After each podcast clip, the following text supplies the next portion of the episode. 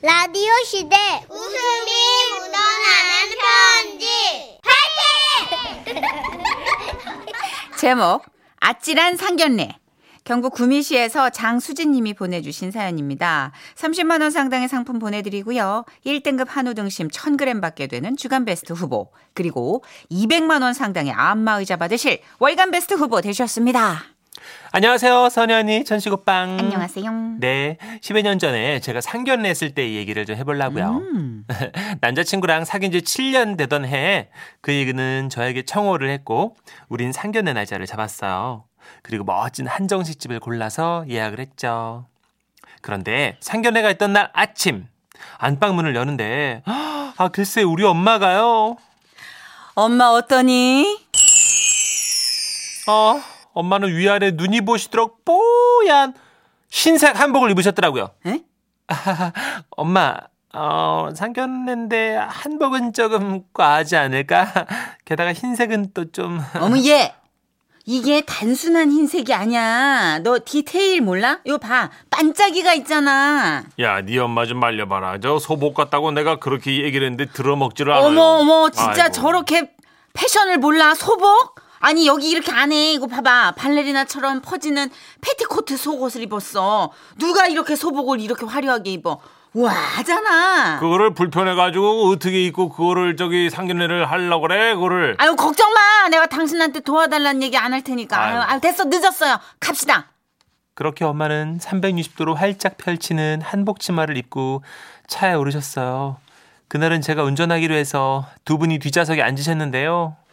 아니 아니 아니 저쪽 저쪽 끝으로 가서 앉아요 근데 한복 치마 깔고 앉았잖아 아이고 그 더 이상 어떻게 옆으로 가? 더 가면 문 열고 도로로 나가야 돼 내가 이미 차 문짝에 당신 때문에 바짝 붙어 있다고 내가 아 더 가 이거 흰색이라 때 금방 타고 이거 줄은 빨리 잘 간단 말이야 얼른 아이 얼른 가. 그러게 상견례 웬 소복을 입냐고 소보가 아니라니까 진짜 이 양반이 왜 아이고 이래. 나 정말 미치겠네 진짜 상견례장으로 가는 내내 그렇게 뒷좌석에 앉으셔가지고 싸우던 우리 부모님.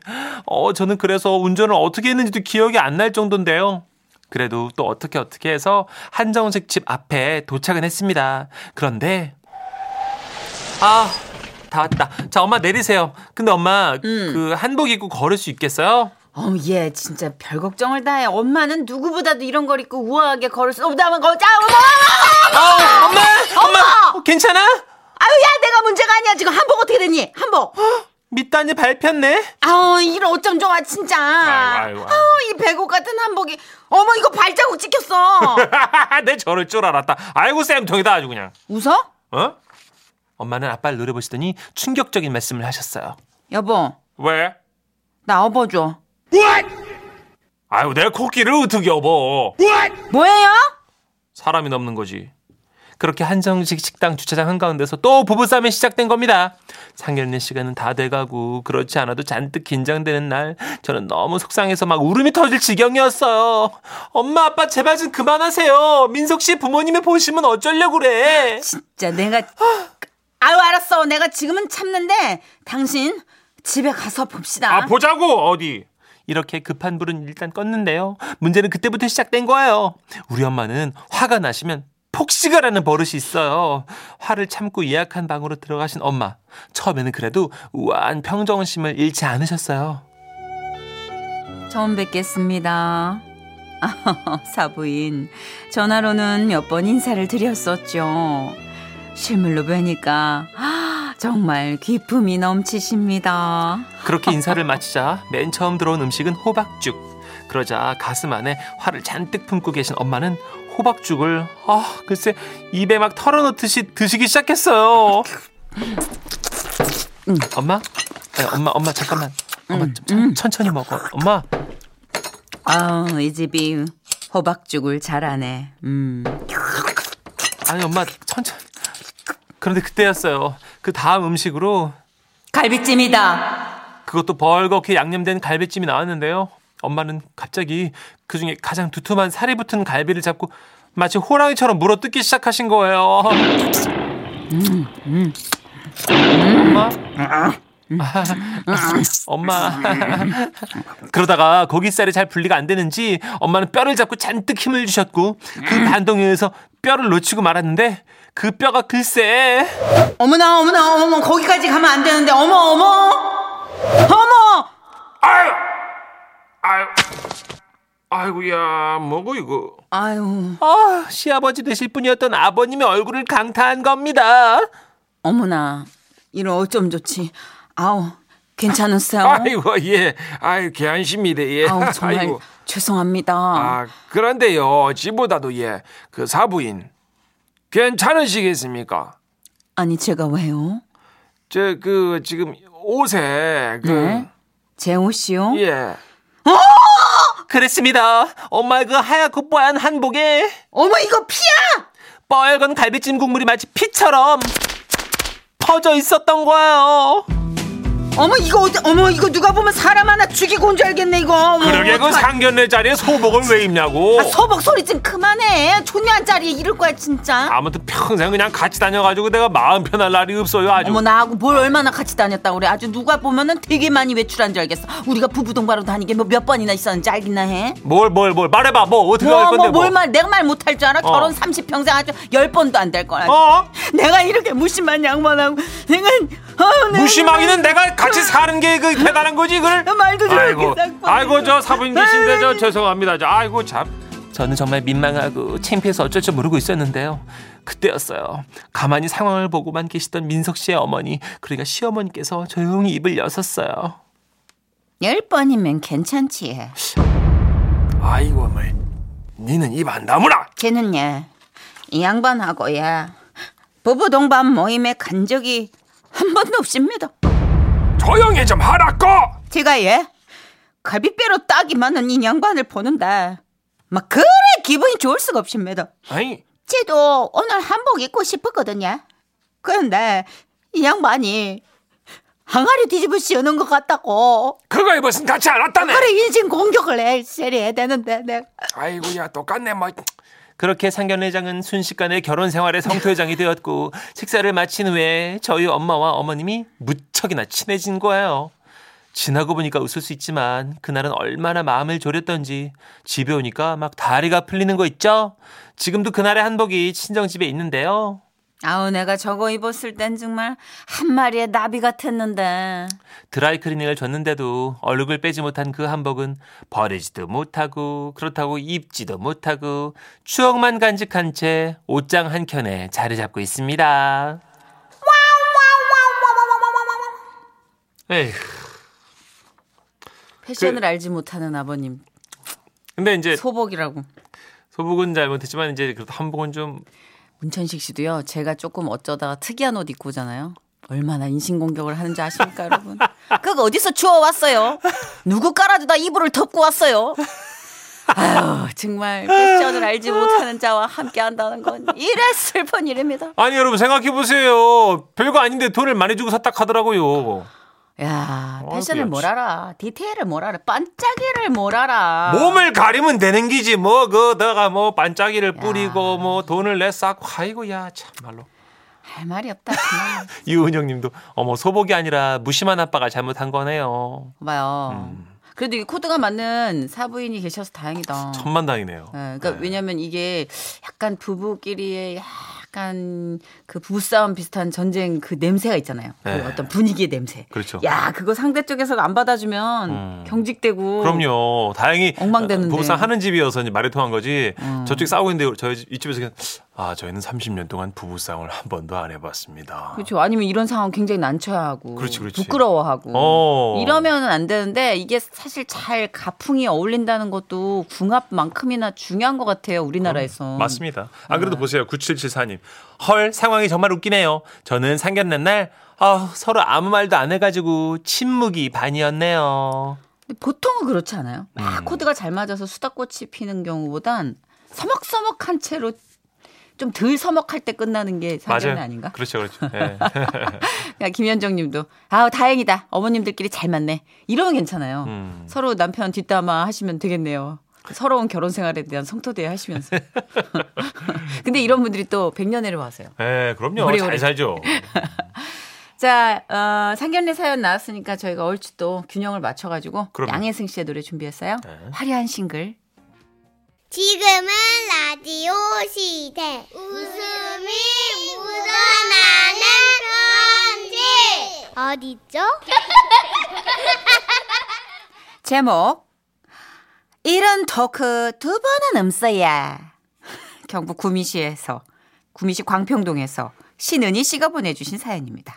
30만 원 상당의 상품 보내드리고요. 1등급 한우 등심 1000g 받게 된 주간 베스트 후보 그리고 200만 원 상당의 안마의자 받으실 월간 베스트 후보 되셨습니다. 안녕하세요, 선희 씨, 전식 씨. 안녕하세요. 네, 신종 코로나 바이러스 때문에 가게에 손님도 없고 해서 주말에 잠시 가게 문을 닫고 동네 뒷산에 올랐습니다. 한참 올라가니까 운동기구들과 함께 아담한 정자가 하나 있더라고요. 그리고 정자에는 파마머리 할머니 세 분이 브로콜리 마냥 쪼르르, 쪼르르 앉아 계셨죠. 아이고 젊은 사람이 부지런하기도 하네. 혼자 왔는겨. 그거마저 뭘랍니까? 포스 넘치는 왕할머니를 필두로 수다분한 인상의 둘째 할머니, 반짝이 머리띠로 포인트를 준 막내 할머니까지 센 언니 세 분과 인사를 나눈 저는 정자 한 켠에 앉아서 물을 마셨는데요. 뒤에서 할머니들 얘기 소리가 들려왔습니다. 너희들은 우에 생각하노? 어, 열문 마랑 해준이랑 어, 잘 되겠나? 열무 엄마 얘기가 나오는 걸 보니 요즘 제가 보고 있는 MBC의 주말 드라마 두 번은 없다 얘기를 하시는 것 같았습니다. 예지원 씨, 예지원 씨. 네, 지라시에도 예지원 씨 홍보하러 나왔던 거 기억나시죠, 그럼요, 선식 씨? 그럼요. 남편과 사별하고 혼자 어렵게 어렵게 애를 키우는 열무 엄마와 태생부터 금수저인 호텔 회장댁 손주 혜준이 사이가 이어지느냐 마느냐 의견이 분분했죠. 그런데 나는 뭐가 해준이네 엄마하고 구성호텔 회장이 열무 엄마 반대하는 거 이해는 간다. 뭐가 이해가 가노? 구성호텔 회장은 나쁜 놈이데.